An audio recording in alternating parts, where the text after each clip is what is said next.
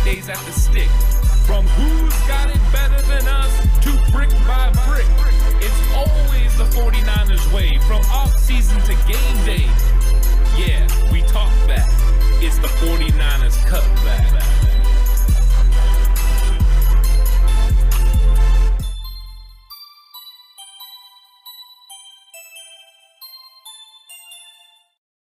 It's 49ers cutback podcast time. And you know what? This has been an absolutely crazy week.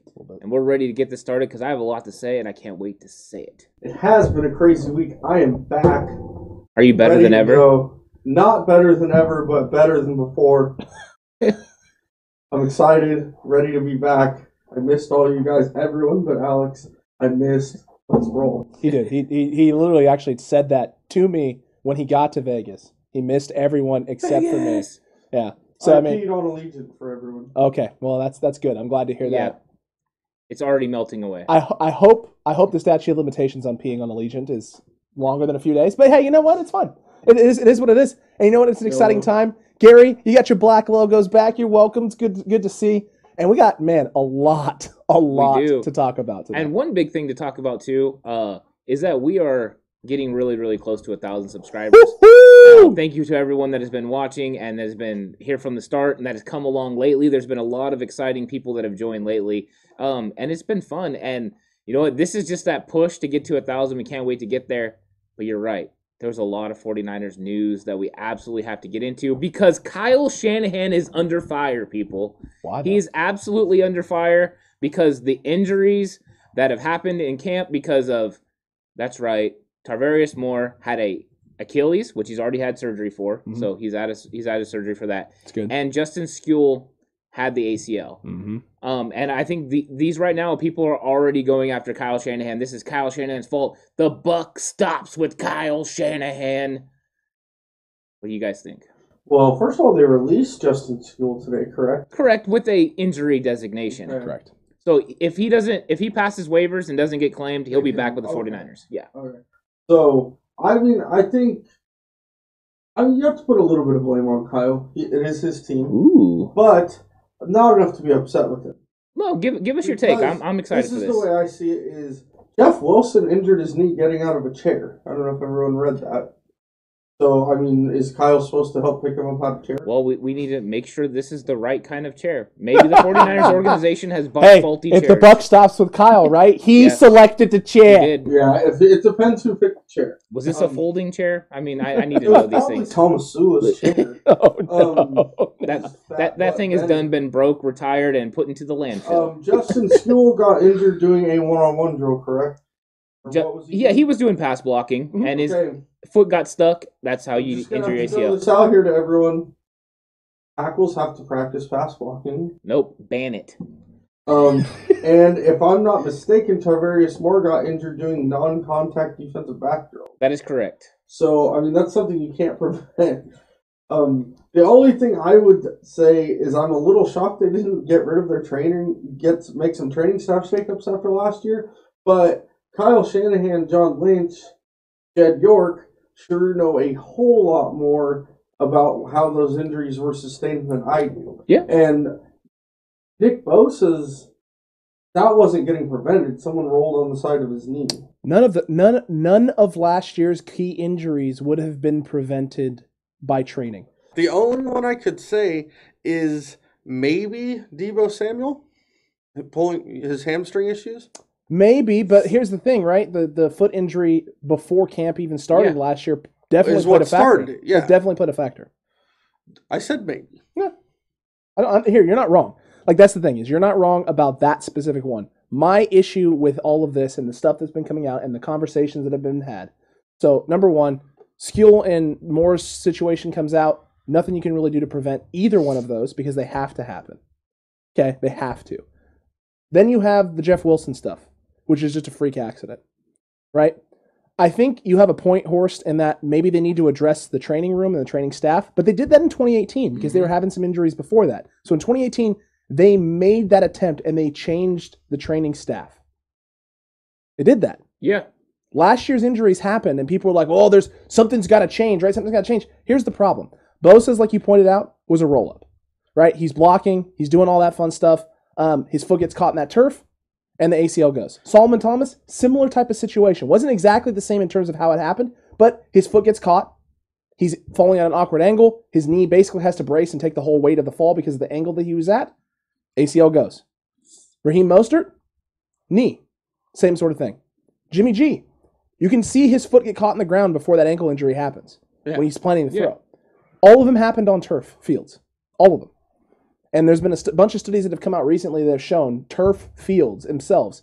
You have like a 75% increased likelihood over your career if you're playing on a turf field of tearing an ACL or having a major ligament injury of some kind in the lower half of your body. And part of that is because the way the fields are made now. Part of it is training and how players are now developing. They're stronger than ever, right? They're faster than ever. Um, things are changing for athletes. And so with things changing, fields like grass fields, a little more give, right? You don't get maybe necessarily the same type of traction that you would get, but there's more give on a grass field. Field's going to come up underneath your feet before your foot gets caught in the ground in dirt. Yeah. And that's not going to happen with the turf field. So that's why some of these injuries are happening. It's why it's escalating. Last year, they didn't make a change because I think all of those key major injuries. How do you prevent those? How does training prevent Nick Bosa from not getting ruled up on? How does training prevent Solomon Thomas's foot from not sticking in the turf? There's nothing you can do, right? Like there's not a whole lot you can do there. And like you pointed out, Horst, Jeff Wilson gets up out of a chair. What are you supposed to do? How how is this? I can understand if they're doing something in their training program, right? But here's the problem. A lot of these injuries, there's no amount of training that's going to fix it. I mean, un- unless you put them in a bubble and just protect them forever, right? Like like you said, no more one-on-ones, no more non-contact. Everyone just stay Stand there. 15 feet away from each other at all times. Yeah. I, it's only six. Okay, yeah. I, I, I picture I picture the 49ers showing up to training camp like the kid from Little Giants wearing the big puff. you know, and he's just going to be safe. And Kyle Shanahan's supposed to be his mom and make sure that nothing happens to him. Um, but let's be honest, 2020 needs to be completely ignored because not only did the 49ers make a deep run into the playoffs and in, and into the Super Bowl, so they had a shortened offseason, which is always harder to recover from. We all know that. But then COVID struck. So now you have a different, you had no mini camps, you had no OTAs, then you had a shortened training camp. So now we're going to put that on Kyle Shanahan and that on that training staff because they had to adhere to the toughest rules and policies of any NFL team because California is crazy and Santa Clara is even more nuts. um, let's be honest, these guys were doing the best they could with what they got, and that's why you've seen so many injuries during the season. So you have to completely throw 2020 out. Yes, 2018 new staff. Now you see three uh, you see three injuries that come up. To two of the guys are not injury prone guys. Justin mm-hmm. Skule, Tarvarius Moore haven't had injuries a lot in the league. So it's really just something that happens and it's amplified by a media that wants things to be amplified. A certain media guy, I call him the Thanos of 49ers of football media people right now. He was looking at it and he honestly said when Kyle Shanahan canceled minicamps, which we need to get into, that thanks a lot, Kyle. Now I don't have anything to talk about for the next two or three weeks or the next 40 days, really. So he was upset. So you know what he's done is he's manufactured something to talk about, and he's making Kyle Shanahan the fall guy and the click guy, so he can get more clicks, so he can buy more cars and get more condominiums, which I don't really care about because all I care about is 49ers football. And as somebody that's been a head coach, and I know you guys have too, we understand Kyle Shanahan will assume some of the responsibility, but he doesn't have to assume uh, assume all the responsibility because these are grown men that do training regimens outside of the you know outside of the 49ers guidelines and they push themselves and that's where all the injuries start to happen. Every single NFL player knows right now it's not if they're going to get hurt, but When. when, they're going to get hurt and you're bigger, faster, stronger than ever and when you're this big and this fast and you do things like this, your ACLs, your Achilles are not built to handle this and that's why you see these types of things happen and that's why these guys are getting hurt. Pretty well said there, Thank you. feller. Extremely, extremely well said. And and it goes, it go, like you said, it goes to the point of of just the game changing, right? Training regimens changing, how players look, how they feel, Yeah. their weight. I mean, you got guys now who are more muscle bound and bigger than they've ever been before in the in Way league bigger. history. Thanks, man. You're welcome. Um, and In so league history. Oh. league history, not not podcast history, not podcast history, just league history. Uh, and so it, you, that's a lot that you're putting on the on your body. It's That's a lot of, of weight that you're p- putting on guys. Um, you know, Deebo Samuel. uh, I know size wise, height wise, he isn't the tallest guy in the world, but he's not a twig out there playing Yeah. slot, slot receiver. This is a big physical burly dude. He's gassed. He- he is. and look, at the end of the day, right? Deebo's injury last year is a perfect example of, you know what, that's one that you can possibly put on Shanahan. But at the end of the day, no one was holding mm. here's the thing. No one was holding holding Deebo Samuel hostage and saying, you have to go out and play. Deebo wanted to be out there. So something in his training wasn't preparing his body to be able to handle the workload that it handled towards the end of the season. Yeah, it's called a broken foot. Correct. And that's what I mean. It's, it's his training regimen, though, didn't Yeah. prepare the rest of his body to be able to handle it, so he had to overcompensate somewhere in his biomechanics. Yeah. That's why the hamstring goes. Like, that's why you have someone who has a lower leg injury have a lower leg injury than on the other side, or start having back issues or back problems or tightness. It's Oh. because something biomechanically is off. 100%. I'm almost 40. I understand. Yeah, I, I mean, uh, listen, I think everyone in this room, right? That's that's been the case at some point for all of us. So it's just one of those things, man. It's like at some point the onus can't fall on just one guy. Yeah. There's a, a f- a whole host and factor of things, and the fact that you know the Thanos of uh, of 49ers Twitter or whatever you want to call him, I, I like that nickname. I, Yeah. I'm a big fan. Yeah. The fact that he's out here promulgating and putting this on one person, and then immediately in the same stream talking about how you know he's got cars he's got to buy and things of that nature. It's just like, dude, why do you do this? Is it the 49ers or is there a little more to this? A little more, a little more to this than what uh, than what you're letting Well, I think everyone likes a little cream and sugar in their coffee. and See- You can do both. Is he really Thanos though? I mean, I thought that was a great line. You want to know why I say he's but Thanos? Thanos is like intimidating and scary. No, you think he's intimidating until we assemble against him, Horst. Aha! We have had the 49ers assemble episode too. Um, you know, and I think that there is a lot of undue like responsibility that's been put on Kyle Shanahan because it's not even stretching to that. But also when he canceled mini camps, um, I know I know you had a an instant reaction to that because me and you had a conversation about it. Was you were not very happy with the fact that Kyle Shanahan um, canceled mini camps? So go ahead and tell him why. the reason is is because I was afraid of this exact situation. I felt this was an over an overreaction to current situ- current injury situation. Now I know Kyle came out and addressed it and said this was always the plan. Yeah, And you know what? Maybe it was always the plan, but it also could have been an alteration of the plan. Maybe he was planning on not having some of these days, maybe not doing that last day of OTAs, maybe not doing a couple weeks of, of minicamp. But I don't know necessarily believe that that to be the full case because you have a lot of rookies, yeah, got a lot of stuff, and then the stuff came out about Deommodore Lenoir, and they're going to miss some rookie time. So it could all be factoring it in, and all of it could be happening at once.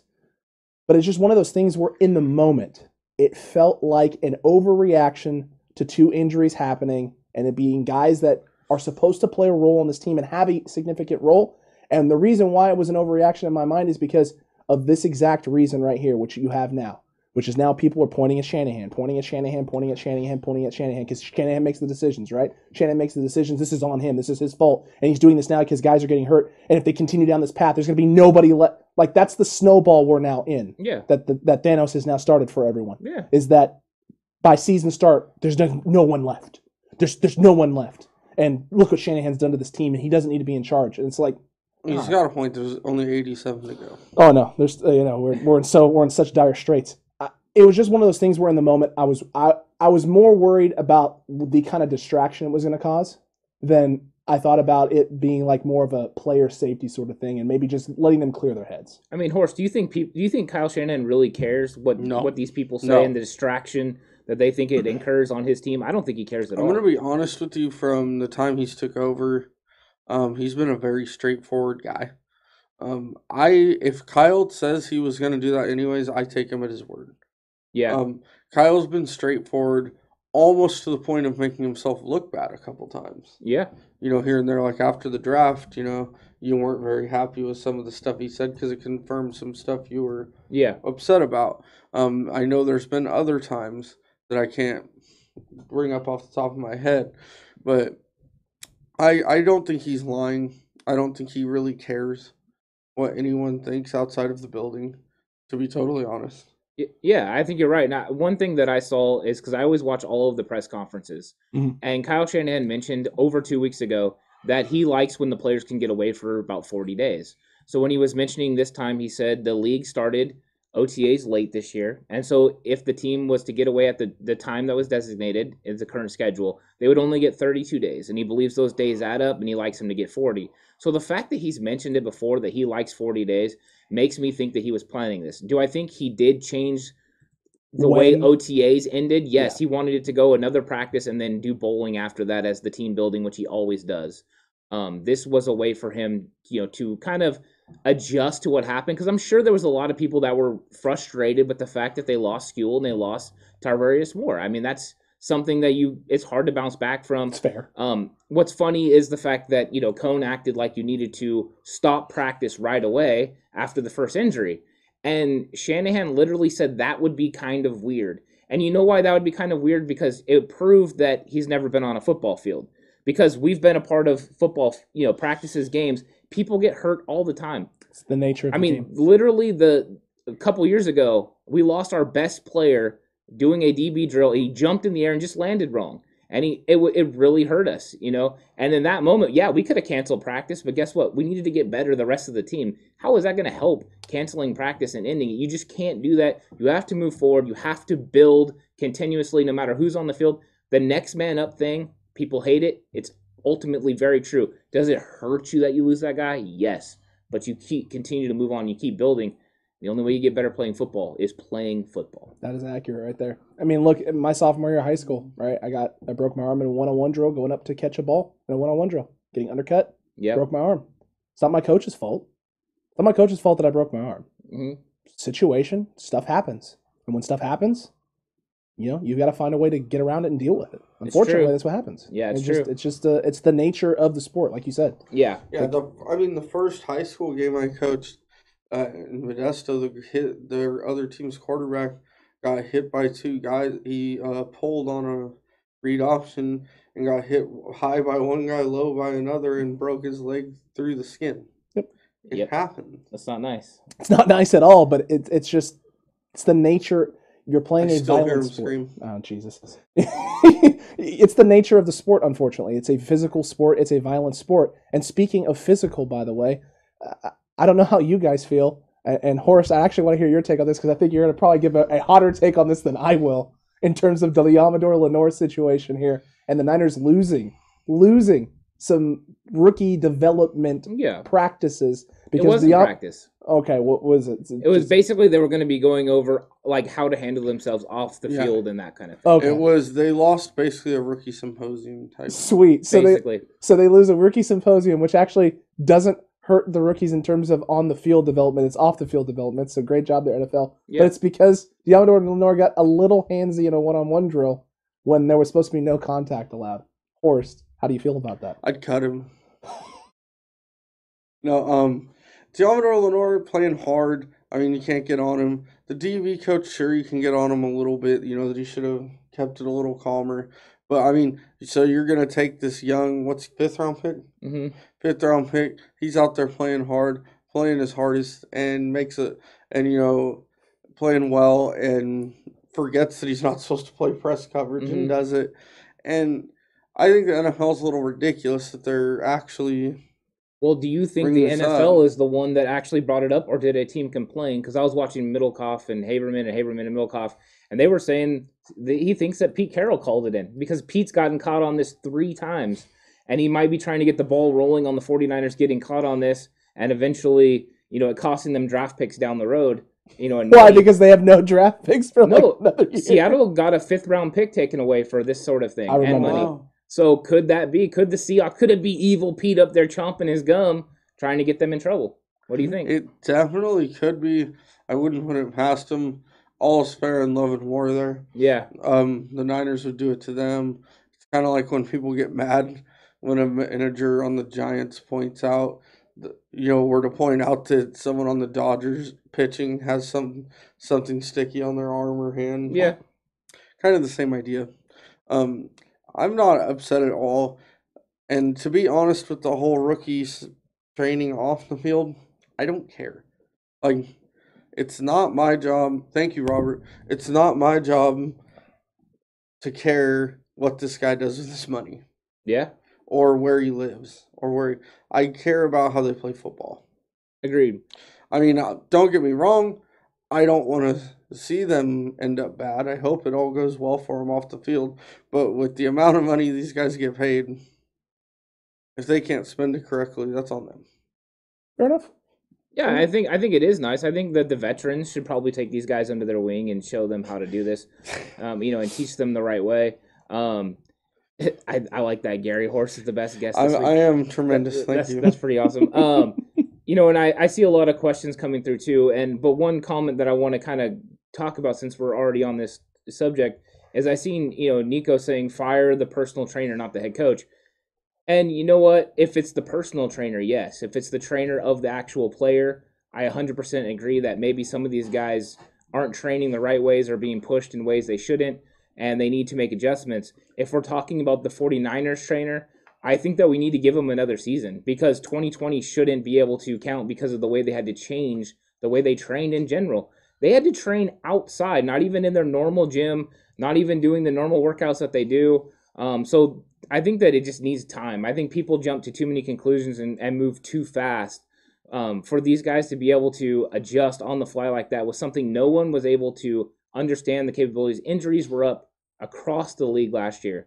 And I think that, yes, we had these three injuries this year, and it's already gotten our antennas up because we've had injuries in the past. But I think we kind of just need to pump the brakes a little bit, take some time. If we have a lot more injuries in training camp and into the regular season, then yes, th- there's something really wrong there we need to address it.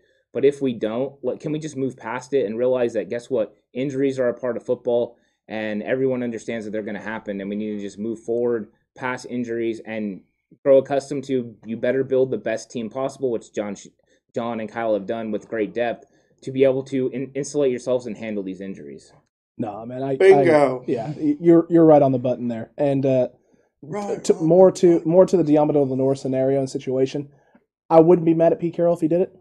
I wouldn't be mad at any coach if he did it. Horst was spot on with that. There's no reason to be upset with a coach or from of another team or organization wanting to hold the 49ers to the same rules that they have to be held to. I wouldn't have done it. My problem is the rule. My problem is the rule itself. It's a ridiculous. You ridiculous. know I wouldn't have. no, Ant wouldn't have. And listen, I, I'm not the type of guy that it would do that Yeah. either because I'm more focused on. Of course, what- when have I ever turned someone in for something, even when I knew they were cheating, even when I knew they were cutting? It, it's it's don't. you focus on you, right? Because you can Yeah. control you. You can't control anyone else. Right. What about, when you didn't let the hit squad's running back play?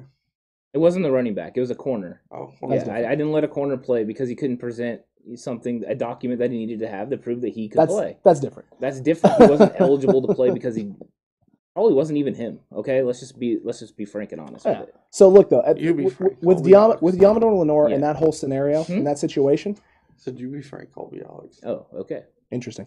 With that situation there, the problem is the rule. That's the problem I have. You can't expect these guys to not want to go, especially rookies coming into any sort of camp situation, hmm whether it's OTAs, whether it's mandatory mini camp, voluntary mini camp, whatever it is. These guys are going to play hard. Mhm. They're trying to prove something and show that they have something to bring to the table. And so if if they're not out there doing that, what are you adding? Yeah. What, what are you adding to the table? What are you adding to this roster? What are you showing to your actual position coach? Because this is a time out there where you're not going to have every guy that you're going to be battling it out with in camp. So it's your time to give him your best look so that he knows what it is that you do well, what it is you struggle with, what kind of focus and directive do you need. If you're going out there and half kind of half behinding it with your DB coach out there doing OTAs, not giving it your 100% your all, uh, it, he's not going to know what to do with you. They're not going to know necessarily where you're at or where you need to be or what you need to work on between now and the time that season starts and they make their final cuts. So for me, this is pretty simple. Change the rule. If you're going to be upset about something, you're going to go out after someone on this, you go after the rule itself. The rule is probably designated and designed to protect the players. I get that. I understand that. But at some point, there has to try and be a balance. You can't protect these guys forever. There are certain things that you can protect, right? You can protect their head, make sure that they live long, healthy lives. Mm. You can put rules in place to limit things like shots in the lower portion of the body. But what you can't do is literally wrap them in a protective layer and put them out there on a practice field and say, you know, nothing bad can ever happen to you. You can't touch anybody. You're not going to be ready to play. hmm These guys don't have to hit every day. They're professionals. We get that. But working on hand technique, placement, getting a little physical with guys, that wasn't overly physical. It wasn't an overly physical scenario that Diamond Lenoir was in. Yeah. That was that was like the bare minimum, and it was contact within five yards. So it's 100 percent illegal, illegal and allowed, right in the NFL. Yeah, big ups to uh, David for watching us from his RV outside Kansas City. That's huge. We dig Yeah, it. he, he has been on the road and he's still been jumping in, getting on everything. So big ups to him. He's always, um, you know, on everything. So appreciate him. Out there peddling his Campbell soup. yeah. Um. But you know what? As far as the injuries go, you know what? It's gonna happen. I see. I seen what Big Des said. You know, and I understand. He's saying they have old school techniques. And you know what? Some of the things that I heard Kyle say are pretty state of the art and what he's doing and what he's doing. Uh, you know, and how he's approaching it. But Jim Harbaugh didn't have these rash of injuries. Besides, you know, when he started to leave, Trent Baalke really had a lot of injuries because he got guys that were redshirted and everything else all the Sure. time. So I mean, yes, the the injury thing to me is is something that is is here. It's true. It's real. Um, but it's not something that needs to be overblown at this moment. No. You know, because when you get hurt against air, when you're getting hurt against air and stuff like that, it wouldn't matter what setting you're in, how much you're trying to protect these guys, you can't stop it from happening. So I don't think there needs to be that's the that's my biggest argument with it is let's not overblow this thing already. We haven't even got the training camp yet. We're making a mountain out of a molehill but because they, but they have to. well, they think they have to. Well, I mean, Grant actually legitimately has to because he has nothing else to talk about because he doesn't hasn't had an original idea in like 25 years. Well, what's what's what's crazy though is this literally dividing the fan base, you know, and as far as what our beliefs are, and it, it's because of the injuries, and it's like these three injuries are not something that Kyle Shanahan could have prevented. If this would have been a illegal drill that they would have been doing, one hundred percent we could have put the onus on him. Or if this would have been in training camp and he would have been having contact like an extra day or longer time than he's supposed to, then yes, you put it one hundred percent on him. Uh, I just I don't see when you're practicing within the rules and you're you're trying to do the best that you can uh, with the information that you have that you would have any or any other situations. Um, but I, I'll to be honest with you, I don't know how much more I want to talk about injuries in the future because it really does get me. Like I'm just like well, it's, it's I get kind of work you know worked up about the fact that it just gets overblown. yeah. And here's the thing, Gary. That's a great question. Do we have any numbers for other teams? I actually do.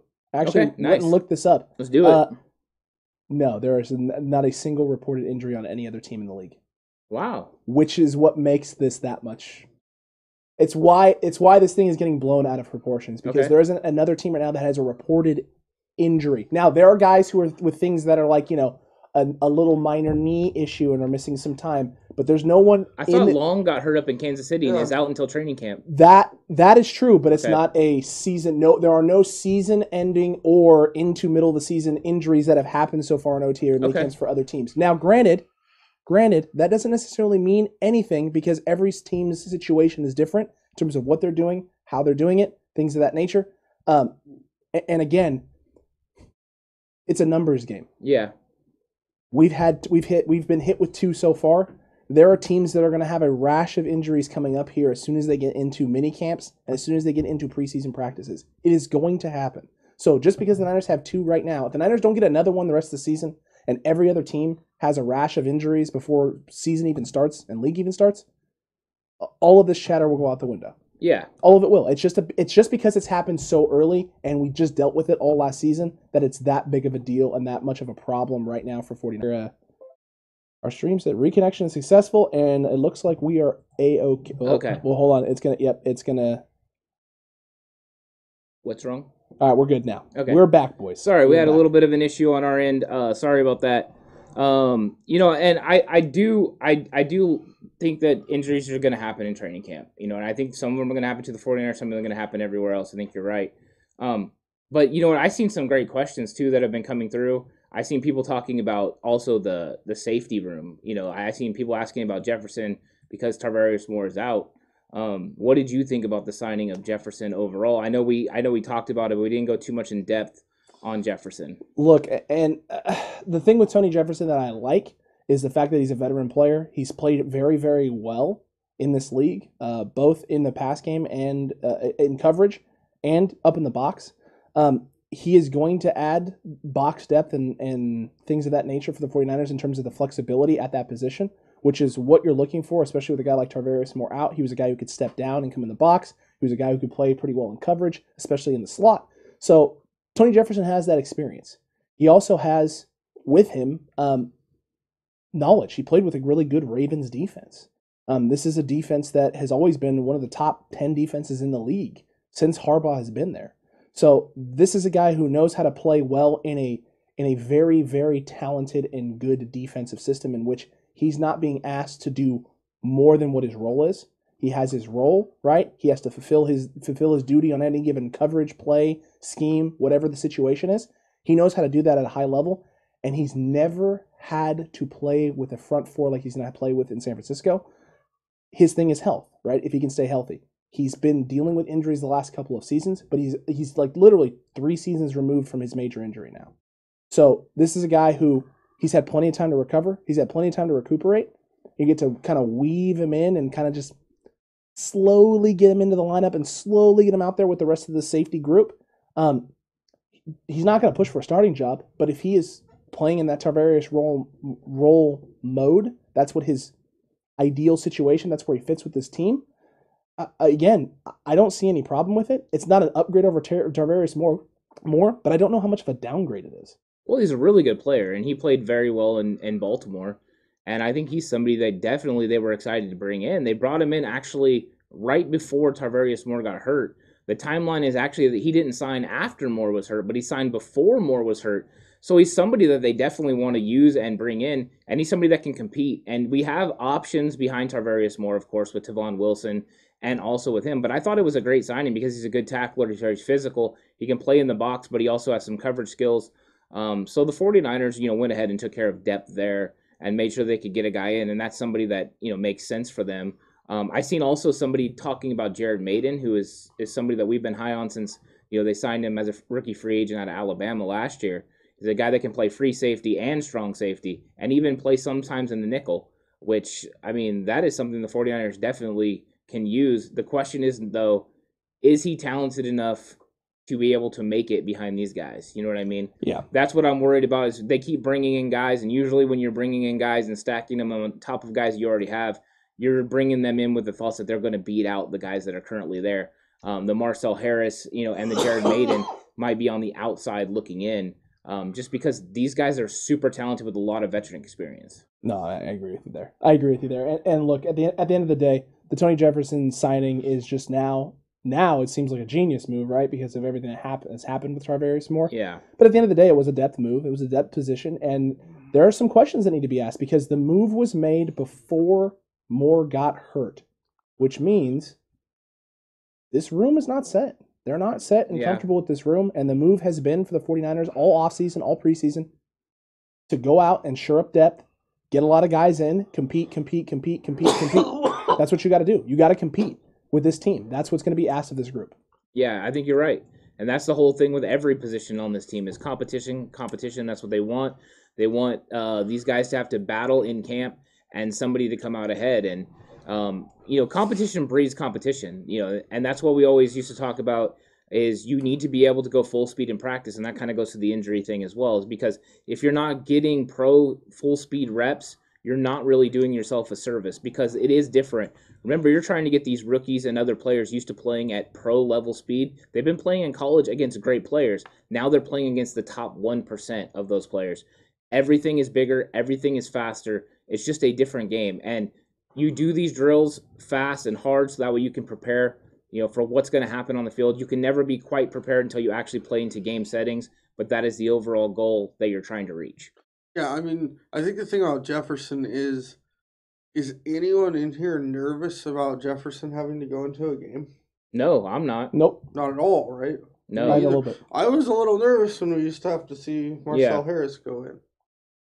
Uh, uh, yeah, uh, 49ers mind just brought it up too is the fact that we just replaced uh, Skule with Kelemete.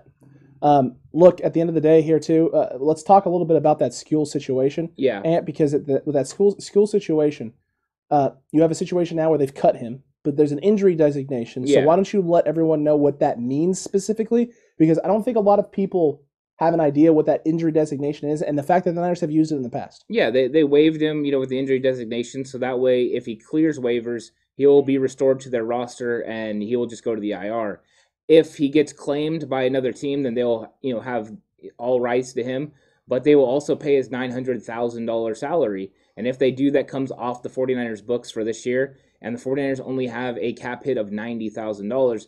So it's a it's a big win for the 49ers to do this. Yes, they've done it before. DJ Reed last year, they did the same thing with. The only difference was DJ's injury, they knew there was a possibility of him coming back by November. With Justin Skule, this is an ACL and he's not coming back this year.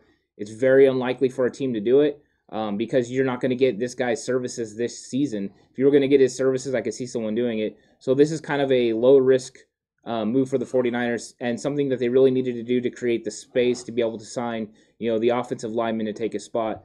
And that's really what you're looking to do is make sure you can, you know, fill that 90 man roster. You have to do it.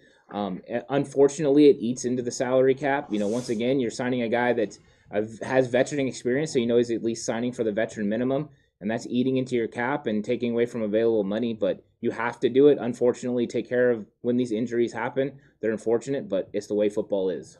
Well, and and let's be honest, Justin Skule, I like him. Yeah, but the, the team will survive. 100%. I'm not even I'm not even sold on the fact Justin Skule was going to make this roster. Yeah. That's why it being overblown is is what makes me shake my head. I'm not even sure he was going to make the 53 man roster. And look, too, the other thing uh, about this whole Justin Skule situation is he had a bat. He didn't have a great year the last couple of seasons. Last year specifically was not a great year for Justin Skule. It so wasn't. that plays more to what you guys were just talking about and things you were just pointing out. The fact that he may not even have made the 53 man roster. Um, and in his stead, now with them cutting him to make room for Mr. Senio Kelemete, let me pull up. I have his some of his statistical numbers here up in front of me right now. Um, he's had one, two, three, four, five, six seasons playing 14 plus games. Yeah. So again, if you're worried about who do they, who is this? This is like literally the Tony Jefferson signing.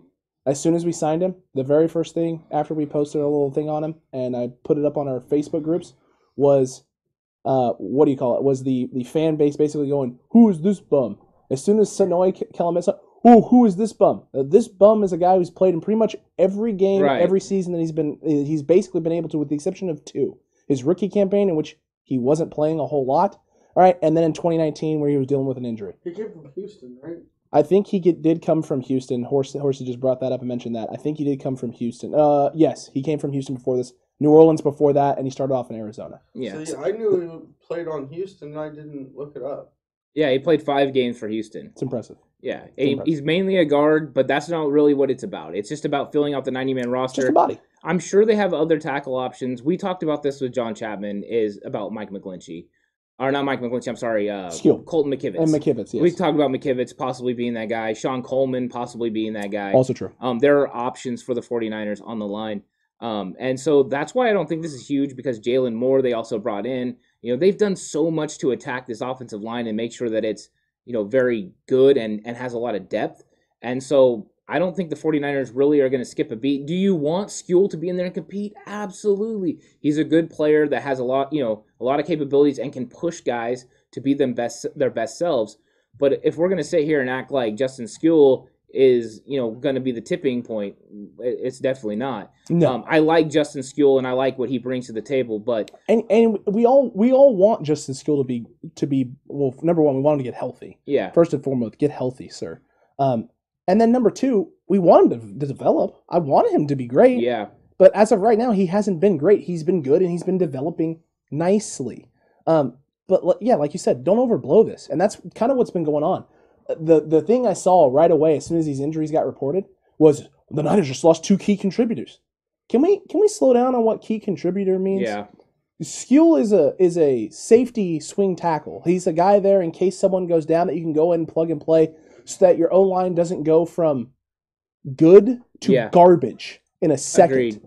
That's the same thing with Tarvarius Moore. Tarvarius Moore is there because if if your main two guys go down, you know you can go in, plug and play, and he can do things for your defense. He hits hard, right? He lays the wood. He he's decent in coverage. He's good in the box. He's solid.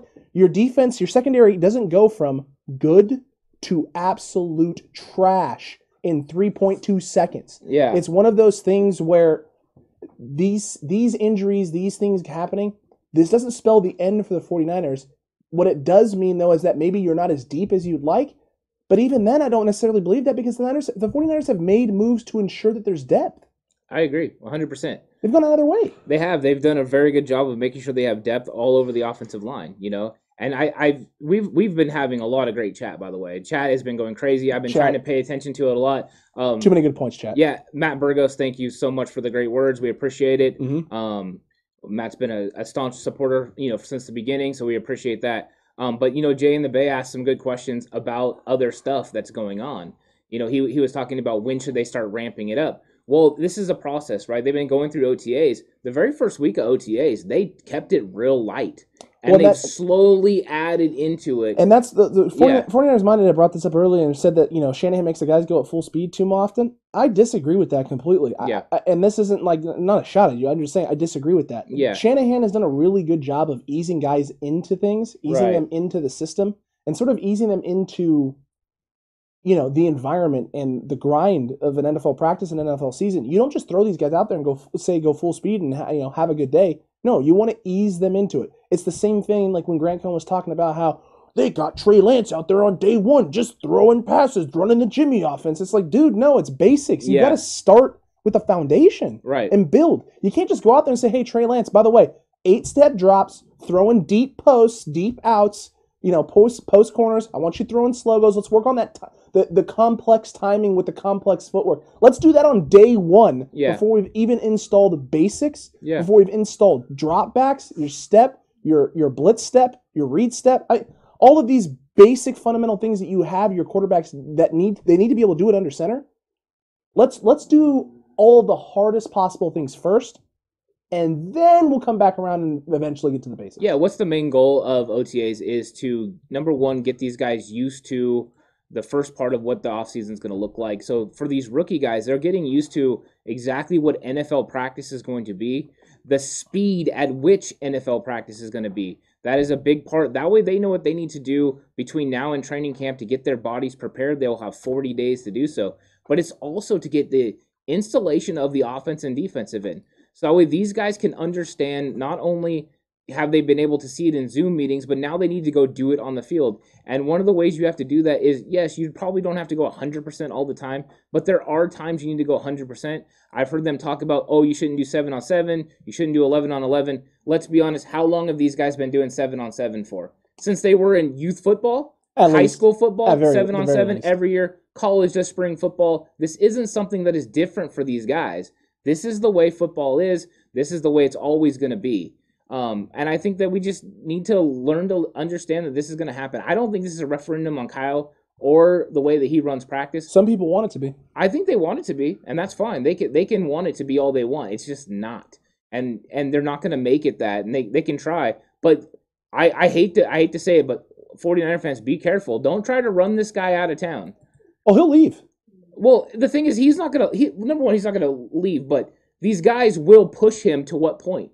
You know what I mean? Like if if at what point do you want this guy? Because there's not a better option for the 49ers. Kyle Shanahan. Gar- Gary had brought that up Yeah. earlier. He said that earlier. Who do you replace him with? There's no one to replace him with. There's not a better option out there right now. yeah, There's not. Not for this team. I don't think so. Not the way this team is built. No. And you know, who would you rather have? I I there's I can't think of somebody that I would rather have. Belichick ten years ago, maybe. You know what I mean? That's what really what you're looking at is it's like What about, his, what about his son and his mullet? You want to have that in here? no, I don't. Uh, if I could give him a haircut, maybe. Maybe. But you know what? It's like it's just at some point it's like how much are we going to get on this? You know what I mean? It's just how much. And I, I, I'm already I'm already getting over the injury stuff. Like I'm already getting over talking about it because I think that it's being blown out of proportion. And how people can spend multiple days on this is beyond me. Because no, I, I I don't have enough time in the day and energy in the day to worry this much about the injuries because Yeah. the injuries are going to happen. Can't, there's literally nothing I can do to prevent them, um, and there's nothing Kyle can do to prevent them. no, Like outside of just sending them home and just you know like like that, like that episode of SpongeBob where he's like he just stays in the house all day with his little chip, his little penny, and his little tissue paper, and just sits there in the Yeah. corner. Like outside of them literally staying at home and doing nothing, every time every time they walk out of I mean Jeff Wilson proves it, right? He's he got up out of a chair. a chair. A chair took down Jeff Wilson for Yeah. the first half of the season. hey, It can happen at any point in time to anyone. it's taken out of a lot of people. The concerto is a real thing. It's a real thing. It can It's a- take people out. It's a real thing. Um, the one thing I will say is we need to make sure that we keep everything in line when we're talking about this. You know, as far as like everything just stays in compartmentalized, um, because it's 49ers football, man. We should be excited about right now. We should be Yeah. pumped about 49ers football coming up. And sometimes it gets a little over the top. Um, yes, the injuries are a real thing. We definitely need to talk about them, but I don't think they need to be blown out of proportion. Kyle Shanahan should not be taking fire. He should not be under fire for this. Um, and you know what? It's too late to scrap your offseason work, your offseason training plan Oh, no, right now. yeah, you can't. You're completely in it. You stay in it. Let's see how training camp goes. You can Um, you can course correct little things, but Yeah. you, you can't completely alter the path. Now, in good news, did you see any of the photos that came out today? I saw a few. I saw Jalen Hurd, and you know what? Those braids are gone. The the dreadlocks are not there. No, He looks completely different. Um, well, dude, he looks uh, just the. He looks like he's in good shape. man, I, I, I honestly, when I saw the picture, I, th- I thought I saw a little bit of an aura radiating off of him, like that that glow, that shine. He's getting Yeah. ready to break out. Even he knows it. And I saw Maurice Hurst. He was looking like a freaking beast. Mhm. Um, you know, Ebukam was looking like a stud. I'm like, okay, I, I was getting excited about 49ers football. And can we can we talk about the fact that Jimmy looks like he's in the best shape of his freaking life? Dude, Angry Jimmy's coming. He's a real thing, dude. Yeah, he's on He's- Red Kryptonite. He looked. Uh, I, that first press conference, bro. I saw. I saw. I literally just like I put it on. I was like looking at when he started talking. I looked over and I was like, "Oh, Jimmy's cut. Yeah. Oh, he's. Oh, yeah. Oh, he's cut. Cut. Oh yeah. Like he he lost some weight, put on some muscle. The definition's there. Like he's going for the full Clark Kent look. Oh, he, he went he went from full I'm gonna get a porn star to I'm gonna get a supermodel. That's what he and, and did. he's he's like, dude, I seen Tebow over there flexing. He got like a you know a Miss Galaxy over there. I, I got to step up my game. You know, I think Jimmy Jimmy can definitely do. and Jimmy can. Miss Miss he, he definitely can. And, Jimmy, I, and I'm a Jimmy's a big beast. Jimmy. I'm a big Tebow fan. You can do better than Miss Galaxy. I, I, I believe. Yeah, that's true. It's very true. Uh, how many rushing yards will Jimmy have? It's Tommy Huxley. I don't know, baby Seven. blue. I don't know, baby blue, like thousand, Seven. thousand. Uh, he's not going to have more than Trey Lance when it's Trey Lance's time to shine. I can tell you that. He won't have more than Trey Lance this season. Also true. That's probably very true. That's probably very true. Jaren, Jalen Hurd got faded up. Agreed. Hurd's agent is selling his health. I mean, okay, Tommy. Sell right. it. Okay. I mean, I, I I would be selling his health too. You want him to get paid, right? Yeah. I mean, you're gonna have to do that. Gonna have to do that. Uh, this is definitely a make or break year for Jimmy. Uh, we agree. hundred percent. We agree with that. Yeah, hundred percent. It it is, and he's he's going to be in it though this year. This is his year. As long as he comes out and plays good, uh, and not great, but good, he will be the quarterback for the season. Because I, I really do think they want Trey, um, you know, kind of sitting behind. And this is not uncommon for 49ers as far as quarterbacks go. I mean, look at 1979, Joe Montana playing behind uh, Steve DeBerg. Can we also just give a quick uh, happy birthday shout out to Joe Montana? Yeah, happy birthday, Joe. I watched the 50 moments from the 49ers, like the top 50 Joe Montana moments. Mhm. I will have to say this. I didn't like that four or five of them are from the Kansas City Chiefs. Didn't like it. Not a fan. That cut me deep. It's not nice. I, I, I do like JJ Burton, though. I don't know a lot of people that know him, but personally met him at a football camp. Um, wonderful guy. Also, Michael Dean Perry, the refrigerator's brother. Okay. Awesome. Taught me a lot about Look at this- D line. Look at this guy name Um, dropping. also everywhere. stole my dad's sunflower seeds. So yeah, Michael Dean, we want him back. Okay, you can't just go stealing jumbo sunflower seeds and think you can get away with it. Listen, I don't personally Yeah. have a stake in this. Um, they, there, there's too much sodium, and I bloat like a whale when I have too much Yeah. sodium. But but help this man out and get him his seats. I know. Webster Slaughter, awesome, by the way. Very I, true. I, I love Webster Slaughter from our area. Very true. Uh, David Campbell had said earlier too. Kyle's not going anywhere, at least not in many years. Didn't he just get extended? Yeah. Yeah, that's that's 100% true. It's true. It's true. My goodness, my gracious. I mean, look, this is just one of those things. Did that- somebody say steak? Did someone say steak? Yes, totally, hundred percent. This is one of those things, man, where just everything that's been going on and everything that's been happening with this team lately. Um, I think this is a, a, a, not a, like you said. This shouldn't be a referendum on Shanahan. I think Shan- Shanahan's doing everything that he possibly can to Yeah. make sure this team is mentally and physically ready.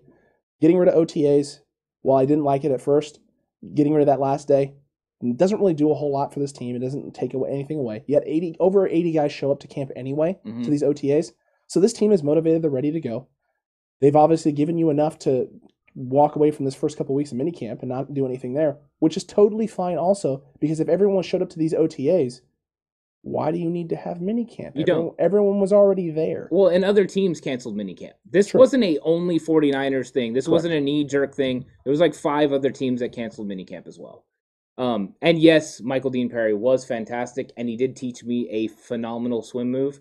um, which I thoroughly enjoyed. I actually have film of this. At some point, I will have to release the film onto social media because it is, it is absolutely great. Um, one of my friends that was there actually ends up being a star in the Naked Mile American Pie. That is a true story. Um, and that, I'm, I'm not kidding. That's a true story. And he's also in the Soul Surfer uh, in that movie as well. So um, yeah, that, that that's a true story. He played with me in youth football, and we went to this football camp. It was great. That's incredible. Uh, Caleb has a question for you there, sir. Hey, Ant, with Jalen Hurd officially wearing 14, are you getting the jersey? 100% yes. I was waiting for this to happen.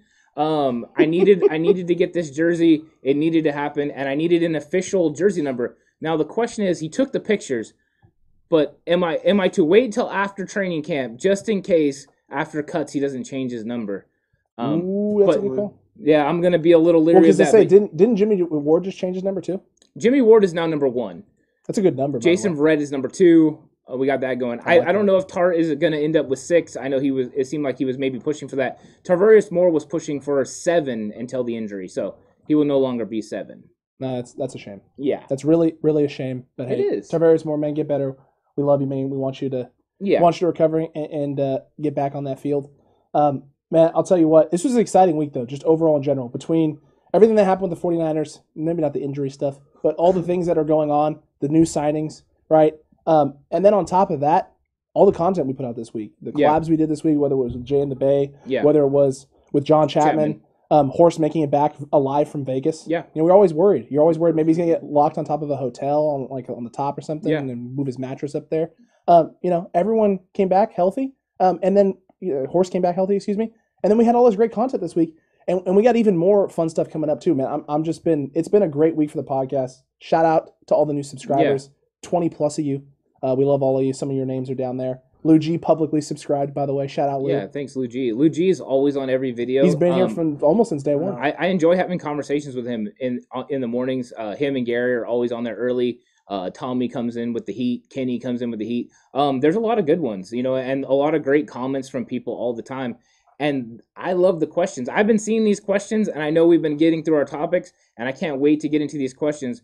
Um, before we do, I would like to say to 49ers Monday, I know it's his first time here. If you don't know, um, I have doubled down on Jalen Hurd being healthy this year. I even told Chapman I doubled down. I am 100% on on Jalen Hurd, and if it doesn't happen, I'm going to eat it, and I'm okay with that. I'm gonna I'm gonna take the heat. Um, but he he's gonna be 100% this year. He's gonna produce, and I'm going on record as saying that. And so if it happens, like I said, I will be quiet, sit there, and just enjoy it. And if it does, you are not. You are and if it doesn't happen, I will eat it. I don't even care. I'm okay with that. Ant is not under any circumstances Ooh. going to be quiet. He You is see what to be Calm Before the Swarm said? He did. Jalen Hurd did Jalen Hurd get injured taking team photos? Prove it, Calm. Well, I'll be honest. He he injured that. He he injured uh, with what he was wearing. It wasn't that great. No, Like as far as swag goes, Eric Crocker's right. There wasn't a lot of swag in this picture. A black long sleeve shirt. You know what it really looked like? He forgot it was picture day, and he was like, "Oh well, I I, I got I got my Hurley undershirt. I got on. more important things. I, I'm good." You know, I I don't think he cares about pictures, but you know what? When he plays the game, he's going to be swagged out. Sure. That dude, that dude definitely carries himself in a certain way.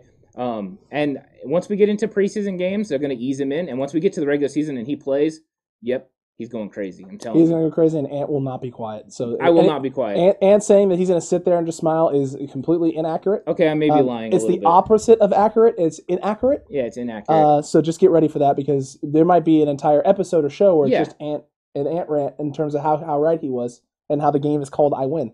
Uh, there was a great question earlier from Jay in the Bay in which he said, "When should be the players be going full speed prior to the season Yeah. starting?"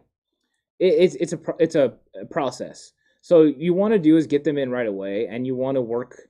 You start working them into the drills, but you don't want to go full speed. Of course, you want to work them in and get them going the right way because um, you really need to build their legs, you know, and build their conditioning because it is different from what they're doing in the off-season training. Plus, you're trying to gauge where they're at physically because you don't know what they've been doing in the off-season. Um, and then slowly you start to integrate. That first week is really about just getting them used to it, getting them used to the routine, getting them used to the things they're going to be doing. And then you slowly start to ramp up the speed at which you're doing it. And you just do it continuously and they get better and better at it. And that's how your body gets used to it. And then you're going to have rest days in between. One of the big things we talked about last year, remember everyone says that Kyle doesn't take care. We had maintenance days for players all the time. Well, we know that these guys do high intensity stuff and then low intensity stuff. True. So that way they can make sure these guys recover. there is a definite science to what they're doing. Um, it just hasn't worked out well, but that is what you're trying to do. You're trying to ease these guys into it, and then at some point, you're they're actually not going full speed, full speed right now. Anyone that thinks they're going full speed right now and doesn't know, the rookies might be because they're super hyped. And they, and they also don't know how to practice. Yeah, and then once you get into training camp, you will hit a peak where you will go full speed. That will be the joint practices when you're going to be playing against the Chargers. You will be joint full speed. You'll be going full speed in those practices. Those practices are more nuts than any preseason game you will possibly see. Um, there will be fights. There'll be a lot of physicality, and that's where you're kind of ramping up. But you're, and then after that, you kind of tone down, and you're you're you're getting healthy. So that way, when you get into the regular season for week one, you're ready to go full speed again. Yeah. We're at a point now too with with training in general where it's about working smarter, not harder. Yeah. Mm-hmm. You want to be smart in terms of how you train. You want to be smart in terms of your reps and what you're doing. And so there's different types of full speed, right? There's game speed, full speed on the field activities. There's full speed like with your lifts. And by full speed with your Yeah. lifts, I mean days where you're lifting at 100%, right? You're doing, you know, if your program right now you're at 10 reps or whatever, you're doing, you know, your warm up sets, you're building, and then you're getting to your 100% lifts where you're lifting you know the most weight that you can for the reps that you're supposed to be doing. And then you have rest days light days Yeah. where you're not doing that. You're not trying to hit at 100% because your body's still recovering. It's middle of the week. It's the second or third time you've done that that body part this week. And so you're just trying to maintain what you've already put back on. You're not trying to break down your body any more than you already have. You've already accomplished that right? So every aspect of training practicing everything they do there's different levels and different speeds at Yep. and so while they may not be full speed on the field, I can tell you right now that they're going hard in the gym right now. They're lifting hard, they're training hard. You know, they have one or two days a week that are that are probably really, really hard days for them Yeah. in the gym, which is part of the reason why right now they're not going to be doing that because the closer you get to season, the less of those type of hard days you're going to have in the gym because your body has to be at 100% maximum. Right now is the time to break down your body in the gym and get yourself prepared to do to play at your highest level.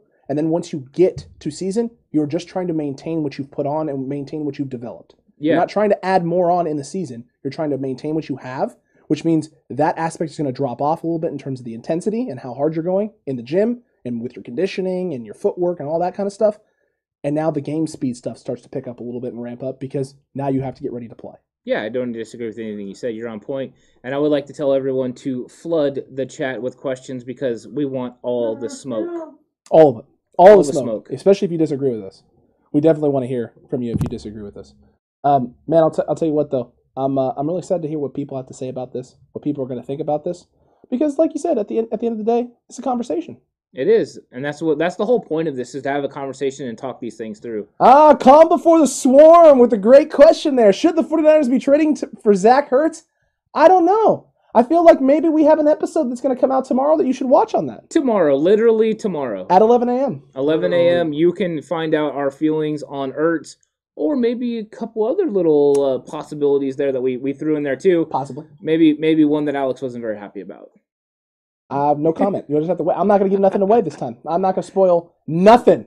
I refuse to spoil. Uh, Jag says, Do you think there were more injuries or less injuries in the 70s and 80s? I think that there was probably less, and I don't know that for a fact. The only reason I would think that is, uh, well, let me say this: I think there was different kinds of injuries back then. Fair. Um, the one thing I will say is that injuries back then could end careers. You know what I mean? The things that we expect now that they just get better from ended careers back then, but they weren't as big, they weren't as fast, um, they weren't as strong, they didn't train the same way, their bodies weren't pushed to the limit the same way. I mean, how many times did you see a linebacker that was the same size as an offensive lineman or a fullback? That happened all the time in the 70s and 80s. That did not happen in the 90s and 2000s. It is a different football game, um, a more defined role, bigger guys. Nobody moved like Trent Williams in the 70s and 80s. No. No one was that size or could do what he could do. Um, things have just come a long way. The football game has changed in general, so the injuries are going to change as well. You know, I mean, Ronnie Lott used to miss games all the time for his aggressive style. That's one thing. I'll, be, I'm gonna I'm gonna get this off my chest because I read it on Twitter all the time. They, they'll say, "Oh, Jalen Hurd, Deebo Sim, change your playing style. You get hurt too much." What? No, that's what makes them great. You didn't tell Ronnie Lott to stop smacking people. Oh, don't hit Bavaro over the middle. You want to save yourself. Tackle his ankles. No, go crack someone. You're setting a tone for the game. Deebo Samuel sets a tone too. These guys are not going to change their playing style to stay, you know, healthy. They play a certain way, and that's what makes them special. If Deebo Samuel doesn't play physical, he's not as special a player as he is when he does. I agree. Shout out to Juan One there for the subscribe, buddy. you. We appreciate it a Big time. lot. And that is a, an incredible point. It's a great point. You don't change who you are, what makes you unique, because if you do that, you're going to find yourself out of the league very, Yeah. very quickly. Matt Burgos brought up a great point. He said less reported injuries back then. That's what I was. Were you, were you going to say that, Horst? Yeah, is it in the seventies and eighties? I mean, that's just kind of life back then as well, too, not just football. But in the seventies and eighties, you dinged your head. It was all right. Go back in, like Yeah. you know. And I'm not criticizing the coaches back then; they didn't understand the long term damage these guys were getting. Um, but back then, you had to be hurt, hurt to come out. Like you Yeah. had- you're talking something that you were going to miss weeks for to sit out a game, and that's another huge difference between now and then. Well, there's the old adage, right, Horst? You're either hurt, are you hurt or are you injured? yeah. You know what I mean? I think there was a lot of people that were hurt that played in the in the 70s and 80s, but there wasn't as many injuries. But Matt is completely right. They weren't reported, and they weren't required to report them. Different time. It was a different time in a different era and a different set of people and a different set of circumstances. Um, and I, I'll be honest, I'm I, I prefer old school football. I Mhm. prefer hard hitting, physical, in your face, grind it out. Let's get let's The get players nasty. of today don't agree with you on that.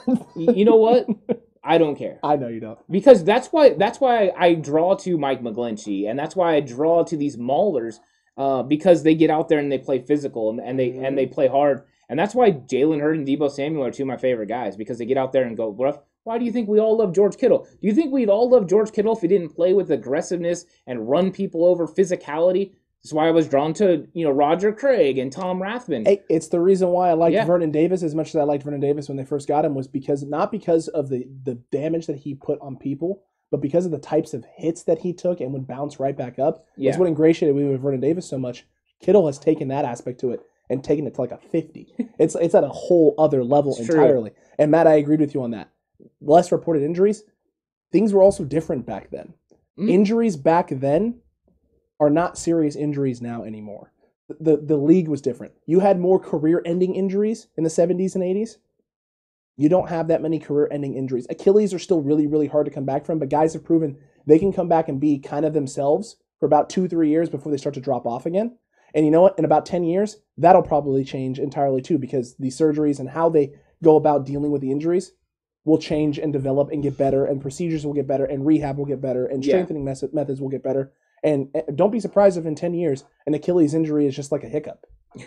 It's a hiccup. It's like it's like oh it's, oh, it's achilles. He's gonna get he's gonna be the robotic man. He's Yeah. gonna get a brand new achilles after this and be 10 times better than he was. So i, I mean I, it's not that there weren't more injuries i just think there were more career ending injuries I- and yeah. guys guys like you said like you guys pointed out and talked about and Horst said it specifically the mentality was different It was. people were players were tougher. There are still guys who are like that today in today's league. But it's not rampant. It was rampant back then. You had guys who were just tough guys. Yeah, I- I think there's a lot of tough guys. I think when you're looking at it too, is is Matt Matt brought this up, is guys, you know, people playing with injuries. Um, you're right. It does hurt your performance now more than ever because people are bigger, faster, stronger. There's more of an emphasis on technique because things have been really put down to a science. I mean, you used to see linebackers and defensive linemen playing with clubs on their hand all the time, and they were Oh, able to and they were able to get it done and handle business, but they can't right now because you know technique and stuff. You're just at a real disadvantage. You don't see that happen very much. Um, people breaking tackles is real, uh, so I think it just is a, a different game. Um, I did see Lou G had the question about uh, the tight ends, so we need to get to that because he did ask that once before. Yeah, I And- yesterday, yeah. yeah, and I I had responded to it in one of the chats, but maybe maybe I responded too late to what he saw. Um, it's what is it again? Is it four tight ends? Should the 49ers keep four tight ends and the other the other uh, it was four tight ends or another running back? I think they shouldn't keep four tight ends or another running back. I think it should be four running backs and three tight ends. Uh, because I want talent in other areas. I want to be able to keep six receivers. I want to be able to keep nine offensive linemen, uh, three quarterbacks. So, I mean, when you're looking at it, you needed to add it up to 25, and I think um, that would be a real issue if if we added, you know, kept an extra tight end. I don't think they're going to do it, which makes it interesting that Michael Pruitt got a $500,000 bonus for signing with the 49ers. Um, Charlie Woerner, you better change the spelling of your name because you're in you're in danger here, buddy. What should he? Yeah. What should he change it to though? Huh? What should he change it to? Charlie warned him. No. Charlie warned him. I, I think he It's should, impressive, I think he should just change it to uh, the same spelling as Warner, uh, Fred Warner, and that way he can be confused and maybe they're like, oh, he's the tight end version of Fred Warner. Oh. This is his little brother Charlie. And then and then they'll be like, you know, they'll go to do contract extensions and they'll accidentally extend Charlie Warner first, Good plan. and then be like, oh my god, what have we done? it's a good plan. Fred, I'm so sorry. We're gonna have to take like three and a half million off your salary because we paid this guy named Charlie Warner. We saw Warner and thought it was you. we weren't- we weren't paying attention, you know. We weren't paying attention. Uh, the other one that says, "Don't you think back then players were more desperate to keep food on the table, so they just powered through?" Hundred percent. Probably that too. It's different circumstances, right? Yeah. It's a different world that we live in from now and then. Back then, the game was big, but it wasn't globally big. It wasn't as big of a deal as it is now. You had your fan bases that were rampant, right? I, I mean, I remember watching games from the 70s and 80s and watching the Niners win a game that they, you know, people thought they shouldn't, or winning a divisional game and people storming the field. Yeah. That would never, ever, Oh ever happen in You're today's game. The security is too advanced. The way they build the stadiums now it could never happen in a million years. My dad told me the story, Horst. He told me the story of that championship game, the the NFC championship game with the catch, because he was there in that end zone. hmm He ran onto the field and took a chunk out of Candlestick Yeah. home with him. Doesn't know what he did with Did it. he eat it? No, probably not. Oh. He doesn't know what he did with that chunk. I think the statute of limitations is passed, so he's safe. but that can't happen today. No, it No. wouldn't. But in, in 1980, they also tore down the field or tore down the goalpost because they won their second game of the season That's true. against the Bucks. So I mean that that is kind of where 49ers football was in 1980 when Bill Walsh's second year. Um, they carried him off the field. I mean that's just how crazy things were. Uh, but yeah, I mean that's eh, NFL is different. It look- just is. It's different Look in all how much. aspects of the Well, game. look at the 49ers. Look how much has changed, right? yeah, The fact that we went from carrying a coach off the field for winning his second game yeah, to you have media members now and people in the Cohn Posse and Thanos' crew basically calling for Shanahan's head because guys are getting injured on the field. yeah. That's how spoiled we are as a fan base now. Oh, 100%. I think Oh, yeah. sometimes we forget that you can't win a Super Bowl every year and I'm I'm one of those ones that was born in the kind of, you know, the hotbed of them winning the championships and yes, but growing up, I thought the 49ers were going to win every single game that they ever played. And that's just how it was. They won all the time. It was like and all I remember is the Super Bowl. So I'm like, yeah, we won everything. You know what I mean? And Mhm. that's just how it felt. Tommy, I will put you in timeout. What'd he say? You talk about Clayton Bigsby. I will put you in timeout. That's Horst's second favorite character of all time. Whoa. Or from the Chappelle show, I meant. Who's Yeah. first? From the Chappelle show. Who, who's first? Prince. No. His Prince impression. No way. Not his Prince impression? My first, my favorite Chappelle show character is Silky Johnson. Silky John Steele. That's a good one. It's a good one. It is a good one. Uh, chat, what you got for us? Come on. Let those questions roll through. Yeah. Um, Did we miss any? yeah, I, mean, rolling, I haven't rolling, seen. rolling, rolling. I haven't seen any that we've missed so far. Nothing yet. Yeah. Um, there were some couple couple good points that were brought up. Matt had talked about dropping eighty five percent of your health is more noticeable in today's game because of how athletic players are. Uh, but that was something you guys were talking about at that Mhm. time, and agreed with you there. Agreed with you there completely. Uh, media coverage is everywhere. Back in the day, you had to read it in the paper. Um, True. Now it's next day or literally as it happens. Instant. Mark Graves said that earlier, and that's true. I think instant analysis is one of the worst things that ever happened in sports. Well, it's, it's, it feeds into that instant Well, gratification. because thing, a lot of times you it lacks context, That's right? You you haven't you're going off your emotion. You're not going actual out, out, out of a actual thought. You're not thinking about it and then doing it. You're you're just all of a sudden going with what you feel. And whenever you do feelings, a lot of times it tends to be off target. Um, it can it can hit sometimes, but I think that is one of the mistakes um, that we have. But the one thing that's good is I do think it is it, there's a part of it that's good too. With technology, there's more ability to hear more people's opinions. Um, because before you were you know struck to you know I read Sacramento Bee, San Francisco Chronicle, and let's be honest, they weren't exactly they didn't always paint the 49ers in the best light. No. Bill Walsh wasn't exactly a huge fan of Bay Area media, um, and that trend has continued. I mean, there, some of these guys are still, you know, the same sports writers now write for some of the same companies, and guess what? We is still kind of negative. They want the 49ers to lose because negativity um, actually produces a certain type of energy from a fan base that they want to click on it to get riled up. and that's why so much negativity is there. they're they're they're breeding. Yeah. They're they are capitalizing on the fanatic action, fanatic portion of the fan base. the emotion, they're triggering it. and and a lot of that's the whole reason fans are fans. Like you, you, that's all we can do is be emotionally invested in the team. yeah, It's really hard to be logically invested in the team. You have to be emotionally invested. That's that's part I'm- of it. I am logically invested and emotionally invested. Both. Um, if something balance, you know, overwhelms me as far as the negative, I will shut it off. Hmm. I, I don't want a lot of negative in my life. I do. I want to hear straightforward, you know, on point commentary about something or breakdown of something. Absolutely, even if it hurts, I want to hear it. But if it's going too far or it's reaching to be negative, then I'm 100% cutting it off. No, I, I, I agree with you there. I got um this one. Oh, I like Um, it, Horst. Are we? I think we are going to bring up Rosen at the end of the show. No, no, Um, no. no, I'm just joking. Um, the guy's asking about Dee Ford. And his health. Yeah. Um, before the every Shanahan just addressed that, and he said they're hoping to have him for camp. Like all signs point that at some point in camp he will practice. Yeah, he's been improving. I think that was the key is he's been improving and he's been looking better.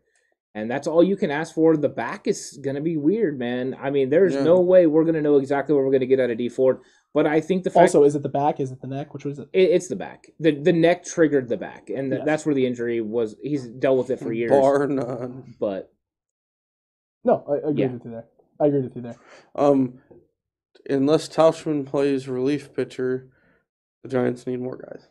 Yeah, why are we talking about baseball? This Yeah, is who cares? This Keep is this is, a, this is a 49ers. I'm answering Yeah. the question. This is a 49ers show. if this was a Giant show, you could answer that. But Agree- agreed. William Floyd did have a tough playing style, yeah, he Think- did. I liked him at Florida State as well. bar none. It's true. Tommy Huxley says he thinks the Rams regress defensively. Do we agree? Yeah, Didn't they lose Brockers, right? They And- lost Brockers. They lost somebody else too. Ebukam? Oh, Ebukam. Um, they definitely have. I, I think over the years since McVay's been there, the defense has continuously got worse. Well, first of all, they lost Wade Phillips a couple years ago. Yeah, now they lost Staley. Yep. So I mean, they just continue to lose defense, and Staley might be the biggest loss of all of them. Hmm. Agreed. Megan also asked about the helmet. It's coming back. It's Don't coming back. Yeah, it's, it's We're getting it refinished. it, it'll come back when we get to a thousand subscribers. So I'm if you want to see it back, it. go ahead and hit the hit, Hit- the subscribe button. Absolutely. Matter of fact, let's this is a perfect time. Let, us do that right now. If you haven't subscribed already, and you want this t- great content to continue, you have to hit that subscribe button right this minute. Share the video as well. Everyone in here right now, all 30 plus of you, hit that share button. Share it. Post on your social medias. Share it out there. Let people know about it. Let them get in on this last little bit here of Q and A, because we're not done taking your questions. We're not done asking Nope. you, the cutback crew, who's all here right now watching, questions. We want we want to hear from you. Uh, make sure you hit that notification bell as well, uh, because as we saw from the John Chapman video, we got about 50, 60% of you who are watching right now who aren't subscribed. What are you doing? I I can't got- believe it. I got a question for you. Oh, you got a question? Um, since I'm a guest this week. Yeah, um, absolutely. I want each of you to answer this separately. Don't look at each other's papers. Okay. Over under 125 carries for Trey Sermon. Ooh. Over under 120 for the season. Yeah. Well, if you did you watch our video with John Chapman Horst? Yes, I did. Okay, good. Well, then you will know that John Chapman thinks this is definitely over 125 Mhm. carries. Sure. I He said he's he going to lead the team in carries. But you didn't really answer that too much. It was more You're, you're right, I didn't. Because I, I I believe it is going to be a lot more of a balance. And I think Raheem Mostert is going to carry the ball more than people think.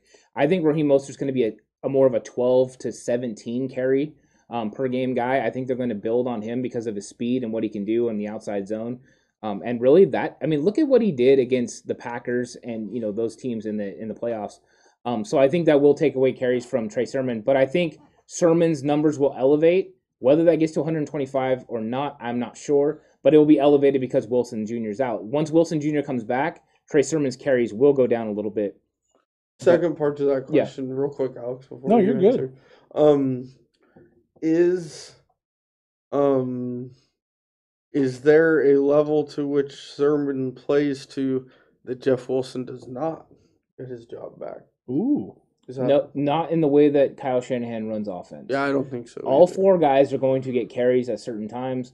I think you will see guys, you know, of course, sitting out, but it also be game plan who these guys are playing. Mhm. um, how there's you know set up. If you're playing against a team that's you know really big but not exactly fast, that's when you want to see Raheem Mostert getting to the outside zone Mhm. and being able to, you know, have success. If you're playing against a team that's really fast but maybe not big in the middle, that's when Trey Sermon or Jeff Wilson Jr. could be successful running up the middle with more of an inside zone and also, you know, more of the um, inside base run game that they run, you know, the ISOs and that kind of thing and the traps. Um, so I think it depends on who they're playing and how they're going to be uh, attacking the other team because that's what it's all about. The X's and O's are all about attacking the other team. It's not so much about just what you got, but what you're what you're going to be facing. No, I agree with you. I agree with you there. Um, and look, uh, my my thing on this is the only way it's over 125 carries is if you have Raheem Mostert out for a significant amount of time. So for me, I think he's probably a guy who probably gets over 100 carries, but he's not getting over 125. And I disagree with John on the aspect and the idea that Raheem Mostert can't handle more than seven to 10 touches a game. I agree with that. I, I think he can handle 15. I just don't think he's not a. I don't think he's a guy who you're going to want be wanting to give the ball to more than 15 times. And Kyle Shanahan has shown with this team specifically how they've built this running back room. He doesn't want to put the load on one running back. He wants to spread that out Yeah. a little bit. When he wants to run downhill, he's going to put in a guy like Trey Sermon, like Jeff Wilson Jr. When he wants to get outside and they need to stretch and get to the edge, he's going to put a guy like Raheem Mostert in because Raheem Mostert you can also run inside zones with, and he can bounce it outside, find the find the gap, find a cut back, and one cut and go, and get to where he needs to get Oh yeah, quickly. So at the end of the day, it's possible. The only way he's going over it though, Horst, I think, is if if you have a guy like Raheem Mostert go down, and that would also be the only situation I see in which he could take over Jeff Wilson's like main role as like the second back is if Mo- Mostert goes down and he is putting up godly numbers with a bunch of touches. That'd be Yeah. it. Be the only way. And then um Tommy had a great question for you my favorite video game of all time. from the '80s, though. He wants it from the '80s. he said I think kung fu from the '80s. Oh, he said, "I think." Okay, so you're right. He just wants to know your favorite video game. of It all is time. actually NCAA football 14. Tommy, I can vouch. Tommy, I can 100% vouch for this. 100% vouch for this. Um I would go with an older school Madden. Which, which one would you go with? I would go with old school Madden, like 2000, probably like 2004. Yeah, with the Michael Vick cover. That was a that was a very broken game. No, it wasn't. Oh, it's broken. How? Broken in the best ways. Like the ridiculousness of being able to run 50 yards backwards with Michael Vick, run 50 yards forwards and then throw You can't do that against me. I'm aware that you can't do it against you, but against most other people, you can do that way. No, you get stuffed. Against I you, you stuffed stuff. Michael Vick every single time. Are we Every gonna time. do this? Bro, you guys don't want the smoke of Dude, 2004. live Madden. stream Alex versus Ant Hey, Madden 04. I'm down. Let's Who do wants it. to see it? I mean, uh, Madden Madden 04 Alex versus Ant PlayStation 2 live stream. matter of fact, type F in the chat right now if you want to see me get destroyed in 2004 Madden. I haven't Put F- played in a long F time. I'll definitely have to. Can I uh, be the announcer? You can. I'll definitely have to practice and play. I haven't played in a long time. But you know what's funny is I won't be using the 49ers. No, I won't be using. I know who you're going to use. You're going to use the gosh darn Seattle Seahawks I, you, you're, you know it. You're getting Sean Sean Alexander. Alexander, all, all day, long. this guy is literally he's the cheese master on Madden 2004. Uh, is there going to be cutback crew merch? 100%. Of course, Gary. It's Come already, on. it's already designed. We're Get just, your wallets ready. we're just looking for the. We just have to find the right designer. I mean, the right uh, oh, distributor. Caleb wants it. Shout out to Caleb with the F there. I appreciate the F Yeah. for, for my health because I will uh, I will get wrecked. I will get wrecked. Oh, he's backing down now. No, I, I still want to do it, but it's gonna it's gonna be not good. It's gonna be not good. Niners D is going to the ballroom blitz. I like it. Ballroom. I want to see the Niners destroy the Chiefs fifty to zero in Super Bowl fifty six. Tommy, I think that's every 49ers fan's dream. Enjoys that. That's every 49ers fan dream. I think that'd be the greatest. I don't care day. who they beat as long as they get there. That's also true. Yeah. Also very very true. You know, Tommy had asked earlier. We didn't talk about this. Biggie or Tupac, guys? Tupac. Big, Biggie or Tupac? Tupac. Same. Same. We're from the West Coast. I mean, Ooh, Matt Burgos, Patreon out of paid perks. You're just gonna have to wait and see, sir. ooh, Just gonna have to wait and see. Maybe maybe we got great content planned for y'all down the road, but Yeah. for right now, we're just focused on growing this channel right Yeah. here. We're focused on getting this thing to a thousand, getting you guys some merch Yep. out there so you guys can rep your 49ers and rep the cut rep the cutback. Oh yeah, and you know what? The, the the shirts are not just all about cutback, but there's also some great ones that you could sport at games or around town that are just going to be 49ers uh, centric, and they're pretty awesome. Matt, I'd appreciate if you'd shut your yapper. Odd dang. Why? What do you say? No, Chris Farley. Oh. That's, he went he went with the Chris Farley reference there. yeah. I'll take a one point win in a Super Bowl. Agreed. Who was the first 49er you ever met? Okay, what are we counting as met? Like at a Niners event, shook their hand or something, Probably. or Uh, let's go with in person. in person in some way, shape, or form. But at football stuff or away from football Either. stuff. Let's go either. It either. doesn't matter. You just met him. Yeah, you met him. Forrest? Um, uh, the first one I re- Matt, the first one I rem- the first one I remember is Jerry Rice um telling me and my friend Matt to go away. Yeah. He does that at training camp sometimes. He does. Mhm. Yeah. He does. Uh, my first 49er that I remember meeting, actually remember was Ronnie Lott. Um, and that's very vivid. Like it's it's I just Yeah. remember seeing his face and shaking his hand before he signed my wonderful helmet with all my 49er signatures on it. A lot of which I I got before I was even born. So shout out to Pops Fudgehead for that. What a what a good guy. Um, but my I think I think my most memorable meeting was Steve Young, um, because it was on the field at at practice when it was at Spanos, and then I won a I won some sort of competition on like a radio show, and he called my Oh. house. Nice. So Steve Young used to have my house phone number, y'all. Wow. He definitely didn't call into the radio show, and then they just forward him to my house. He definitely directly called. I like it. You know what? I take it back real quick. Okay. Before that, I met Keena Turner. Yeah. I was little, and have you ever seen the quote he makes? You know the eighty-eight year thing hmm about them going to the backyard of the Bears. Yeah. And the finesse ass 49ers. so I used to have that on VHS when I was a kid. Uh-huh. Like my grandpa or someone bought it for me. Yeah. I would watch it like, yeah. and I and my dad got me to say that quote to him. When I was probably like seven or eight. I, I think the first one I met was actually Bubba Paris. I met him Um, too. uh, I've met him, and I, I did. I met you know Keena Turner as well. Um, and then I think the most memorable one uh, was at UOP. I met Dana Stubblefield and Bryant Young, and I got to walk out on the field with them. Um, that was really cool. Um, the one that I least liked meeting, Terrell Owens. Terrell Owens is the worst. Let's. I was a lot smaller than him then. I'm not now. But let's just say if he, if he said the same things he said to me then, we'd had some, we'd had some issues. He's he's a big physical dude that says a bunch of mean things to little kids. Let's just say that. To uh, To was people were shouting at him. The camp that I was there, one of the camps I was there, they were screaming at him for him to sign autographs. He was signing everyone's stuff, everyone's stuff. And I looked at him and said, "Mr. Owens," and he looked right at me, shook his head, and walked away. I was like, "Wait, hold on a second. I'm respectful, and I get the cold shoulder." To, I should have called him a piece of garbage, and he would have signed my stuff. Frank Gore, that that's solid. Frank Gore is a great person, by the way. He is. One hundred percent. That is that is very solid. Mark Graves, no, Keena did not sell me a Toyota. He was he was pushing some sort of other merchandise. Nice. yeah, actually, I met. Uh, I can't remember where I met Keena, but he wasn't selling anything. He was just being cool. It was just like an Yeah. autograph signing. Yeah, they do the Illinois. autograph signings. His voice is still fantastic. I used Mhm. to love when he called preseason games. It's true. But that quote about the the, the 1988 the finesse ass 49ers Good one. went to Chicago. Whoop that. Yeah, good. that's a good one, man. No. Yep, you can ask my dad. I said that to him. Nice. I like it. Looks like we got a three way pizza eating contest between Tommy and 49ers Minded and Horst. This will be fun. Apparently, I'm not allowed to uh, make my own decision here. No, no, are it's you been going to enter this enter this pizza contest Horst? I don't know. I don't eat the pizza anymore, so I will not be. I would not engage in this, I'm and I would I'm not- probably lose. I I would, would- to be honest, I'm not a like someone that can eat a lot of food See, I can eat a lot over a long period of time. I can't eat a lot like, like in one sitting. yeah, I'm a one sitting kind of guy. One Yeah. sitting kind of guy. you know. Oh, what? Thanks, man.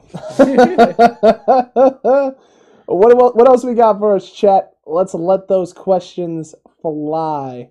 Wait, Uh, what is Tommy's secret recipe for this pizza? But yeah, go ahead and, and Yeah. ask questions. More questions, chat. More questions. Oh, and Fo- Fogies makes keto pizza. Keto pizza dough. That's cool. That's nice. interesting. Megan go, Megan just ran back from dinner, got on her phone, said, "What kind of pizza? How do you do it? I love keto. I love it." Ooh, Met Montana at a golf tourney in Hidden Valley, California. I got a great Joe Montana meeting story.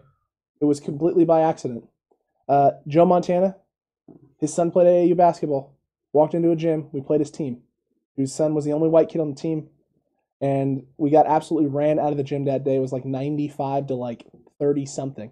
My dad drove home from Sacramento, where the tournament was, back to Lodi, where we're at, grabbed our 49ers helmet, and drove another 50 minutes all the way back to try and get Joe Montana to sign it, and I had to physically stop him at halftime because he walked in with it. I was like, "Do not do this. This is not the time. You're gonna make a scene. You should have done it. I should have probably let him done it, but it was one of those things where I was just like, "Please God, for the love of God, I don't need this on my conscience Yeah. for the rest of mankind." And my dad dr- literally drove home to grab our helmets to get it try and try and get it signed by Joe Montana. I like that. We ended up getting it signed by Joe Montana later, so thank God. At this Thank God. moment, I'm gonna go with Ant, Matt. I will find it. Prove it.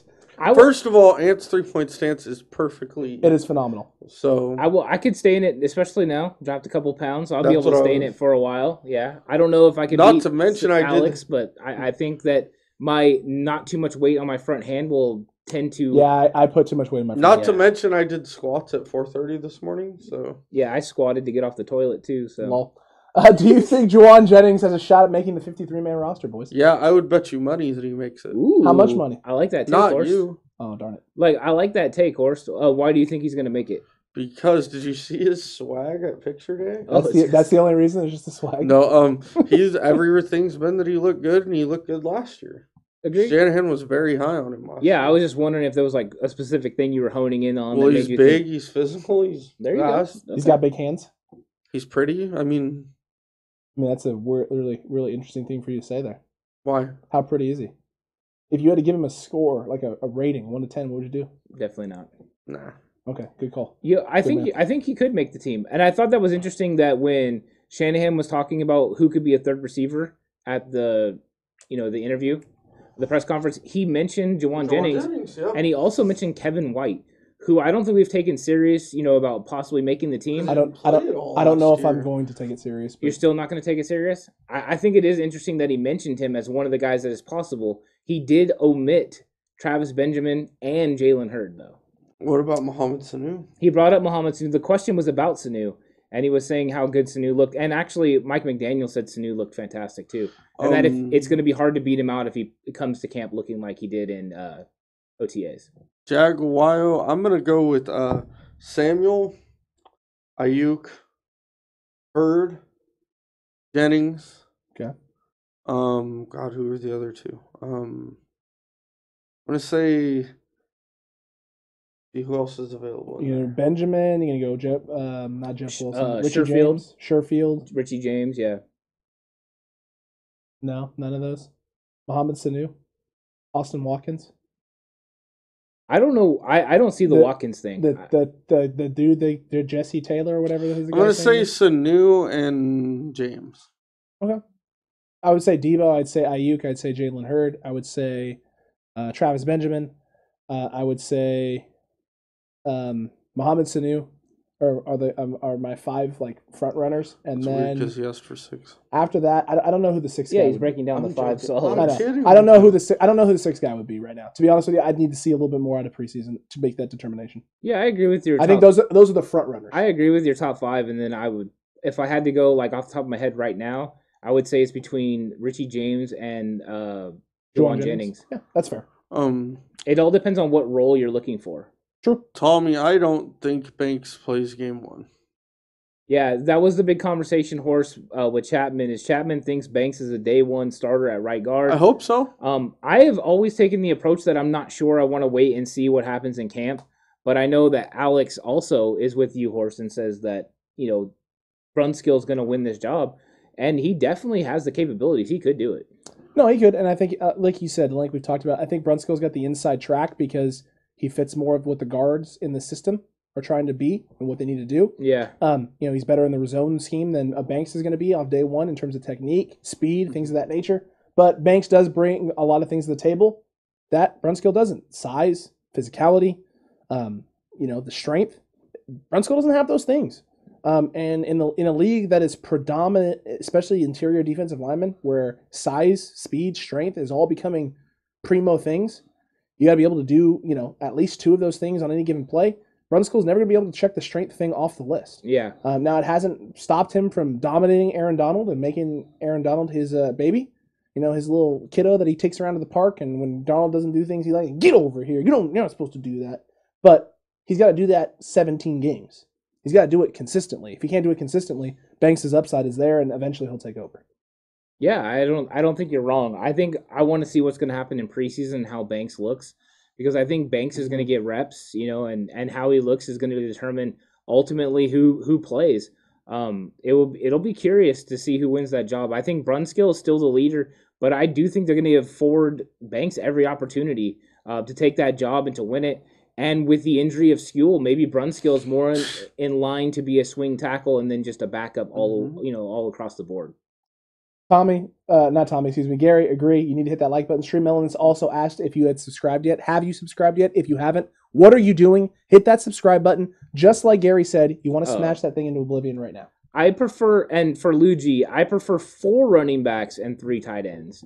And who are they? And if it's the four, it's Mostert, it's Trey Sermon, it's Elijah Mitchell, and it's probably I would prefer.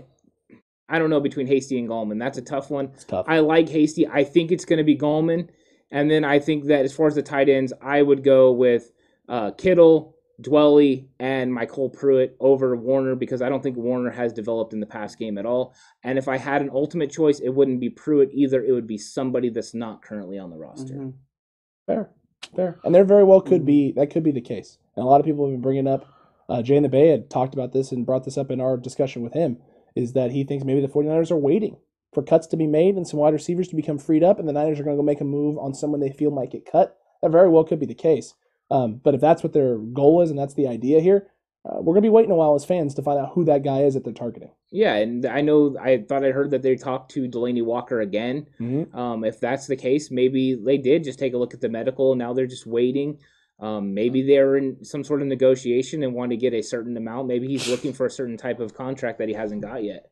So Sure. 49ers money, the Hurd hate is thick. It is extremely, extremely thick. A lot of people don't like Hurd, and it's solely because he hasn't been on the field yet. He has not been on the field at all whatsoever. yeah, Um, if Hurd makes the team, do you think he'll be used as a hybrid type receiver? So he might be a tight end or running back in certain situations. Bingo. Is it, um, I think he's gonna make it as a receiver. And I just think he'll be used in all. No, but I think he'll get used all over. Yeah, he will. He'll get used all over the place. There's no reason not to use him in a hundred different ways. Um, so I definitely think that you know he could. Uh, he's going to be impactful. I think you're just going to see him used, ramped up version of the way they use Deebo Samuel. It's fair. That's definitely fair. Look, I, I think that is 100% the case. Um, and you know what, Jag, if you want a little more in depth on this, we got that Jalen Hurd effect video that we put up in which we break it down a little bit more and go into a little bit more detail with film. So go check that out if you haven't already. And everyone that's watching, if you haven't seen that, and why you th- why we think and why specifically Ant thinks Jalen Hurd is going to be the real deal this year, check out that Jalen Hurd effect video. It's a really good video. Oh, and Luigi, if Wilson comes when Wilson comes back, I would say the winner of that Gallman Hasty battle is out. Yeah, it, it, that's probably more than likely what happens. There's also the possibility that one of those guys is already nicked up by the time Wilson Jr. comes out or comes back because he probably won't come back until after the bye week. Mhm. So I mean, they're And they, they may even they if everyone's healthy and playing fine, they may wait. They may wait to bring him back and just let him. Oh, it, they'll definitely open the window, let him. They'll wait until the last possible moment when they need to bring him back, unless they need him. So, yeah, they're they're gonna have some time, but RM thinks that Jennings is better than Hurd. We're gonna find out hopefully this year. I would R- love I would love Well, to be I able mean- to put that theory to the test. our RM also said that Jalen Hurd hasn't proved anything. Neither has Jauan Jennings. Also true. so that's literally not a good So argument. he's so he's RM has said a lot there. of interesting things. today. yeah, It's very true. Uh, bring Delaney home, says Caleb. Very well, still could happen. yeah. Hundred percent. I like that. Played basketball with Patrick Willis. Did you dunk on him? That's scary. That's scary. I know I can't dunk. I would not want to play against Patrick Willis. The idea of Patrick Willis setting a screen actually gives me nightmares now. Congratulations. Thank you. A Patrick Willis screen might be the scariest thing to think about. I've seen what he's done to to, you know, thinner wide receivers. I'm not a thin man by any means, but my goodness. Health, my guy, health. Jennings was not healthy last No, year. No, he got hurt as well. so, I mean, again, I'm, I'm just confused. Yeah, he, he got hurt on the practice squad. I'm trying to figure out where, like, how, if there's something specific that well, Jennings does better than Hurd, I want to know well, what it and is. We like Jauan Jennings. I don't hate Jauan Jennings. and we like Jalen Hurd. We like them both, but I don't think that that's a fair argument with Jauan Jennings because he hasn't done anything that Jalen Hurd hasn't. They both got hurt and didn't do anything. They both haven't done anything. Well, the one thing that Jalen Hurd has done that Jauan Jennings hasn't is played in a preseason game. That's true. You know that that is the one thing. Flumlo, Flumlo does a what happened to video in the future for a current 49er, who would it be? Reuben Foster. He already did. Did he do one on Reuben Foster already? Oh, yikes. Dana Stubblefield. There's that one too. Mark Graves hits it out of the park. Mark Graves has been on fire tonight in the chat. Shout out to Mark. Holy cow. Um, so there's Reuben Foster. He's already done. Uh, whew, man, maybe Aldon Smith. Maybe. He's- Especially after the most recent one, right? After the most recent situation, it's not going well. Not going well for Aldon. Not doing what he needs OJ to be doing. Simpson. do you have to do? I don't think you have to do one on OJ. I think No. everyone knows what the juice has been doing. What? Not good things. Yeah, he had that robbery. yeah, totally. That's what the only thing. I, I seen that 49ers minded asked if Kevin White got released. No, he hasn't. No, he's back on the team. He's on the he's on the roster. They had signed him to a futures deal, and he, he's on the roster. He was out at OTAs. And Shanahan was talking. Shanahan said he looked good. Yeah, he's talking good stuff on him. So we'll see what happens. There's an outside hope that, and if he let's be honest, if he didn't look good, Kyle wouldn't have said it because Kyle would have been trying to hide him on the practice squad. You know what I mean? Get him to there. So Yep. Uh, Shanahan's not gonna. That that's why I found it funny that they ghosted, that they uh they ghosted um what's his face? He ghosted both Jalen Hurd and who was the other guy that he uh. Travis Benjamin. Travis Benjamin. The fact that he that he ghosted both of those guys to me just means that you know at the at the end of the day, uh, there's a reason for that. Yeah, He's trying to keep things to himself. he is, and I I think that maybe he's just waiting. He's just being patient with those guys. Um, I am curious to see Travis Benjamin operate in this offense, but he he's a guy that's going to operate well with Jimmy Garoppolo as the quarterback. Um, the things that he can do. You know what I mean? He he Sure. gets he gets it done in tight spaces. Um, and he's a fast version of Trent, you know, Trent Taylor. That's kind of what Taylor was struggling, you know, with his health at the end. So He's Sure. on the Bengals now. he is. Shanahan needs to get his record above 500 to shut the critics up. Agreed. I mean, yeah, I mean if, if we winning want winning solves every winning, every issue. it does. But until he wins a Super Bowl, it'll never completely shut everyone up. And even then they will say, these are the reasons Kyle Shanahan missed the opportunity to win multiple Super Bowls. Um, minus him having a Bill Walsh style career, there's always going to be an issue. No, that's a good one, RM. Uh, Uh, 500 is the end all be all. it's true. Who will contribute more, Arden Key or Maurice Hurst? That is a good question. I would say Maurice Hurst, um, because I think that he is a very athletic, dynamic interior defensive lineman. Where Key is going to be playing on the outside in a rotation with Bosa, Ebukam, you know, and those guys, Armstead. I just think there's going to be more opportunities for Hurst to play in the middle, um, because I, I like his skill set. The fact that he can run people down on fly sweeps is impressive. Mark Graves, yes, they announced a couple weeks ago. Yep, they will be at full capacity at the start of the season. They haven't released any of the guidelines in terms of like whether or not you're going to be vaccinated, masks, all that. They haven't released any of that yet, Yeah, but they have at least put out there that it will be at full capacity. the preliminary is that there will be no mask requirement and that they will Interesting. th- there it's not been reported but this is what is is thought is that there's going to be no mask requirement and also uh it's the honor system if you had the vaccine or not There you go. Yeah. I think that's probably the best way to go about handling it, and uh, good on them. I cannot wait to see a full freaking packed Levi Stadium.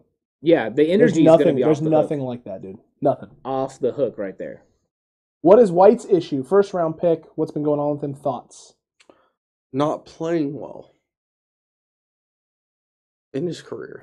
i think injuries it was injuries early on in Yeah. that, that really you know hurt him uh, a lot of athletic ability uh, really would like to see him do something he didn't really get an opportunity with the 49ers maybe he just didn't quite grasp the system or didn't fit into what they were trying to do last year because of injuries and stuff but It could be some route running technique stuff too. I haven't watched a whole lot of film on Kevin White, but I know he's Yeah. had some injuries, and I, I can tell you that route running was never never one of those things that with Kevin White I thought he stood out above the rest of the pack. Mhm. So you can have all the athleticism in the world, but if you're playing at 75% of what you're capable of playing at now today, especially in this league, if you don't have the rest of your skill sets polished, it's really, really hard to create separation. Yeah, you're right. I mean, he's still a big body though, and I think they are looking for that big body receiver.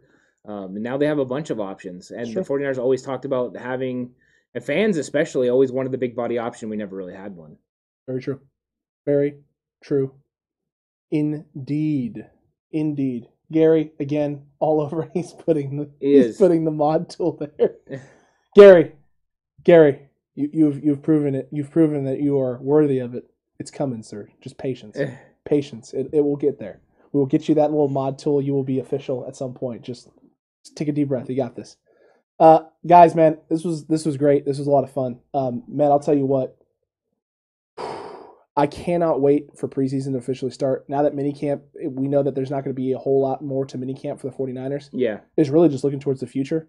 Um, I'm looking I'm looking forward to seeing what the reports are that come out about the rookies that are staying behind now with Shanahan to work out and just the news that comes out of that, if anything comes out of that whatsoever. Uh, because at the end of the day, you know, I think it's a good move for the rookies to stay around and the ones that are staying behind and they're going to be working on terminology, play, installation, more things. It, it's just extra time for them to get more familiar with the system, verbiage, um, and just what's expected of them in the system.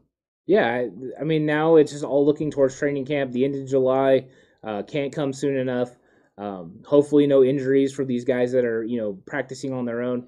Let's get to the end of the you know end of the end of July so we can get to training camp and then ultimately get to the preseason games, which start right away in August. And then it's three of those games, and then man, here comes the season. It's almost here. We have you know over a little over forty days to get prepared for the season. I I can't wait.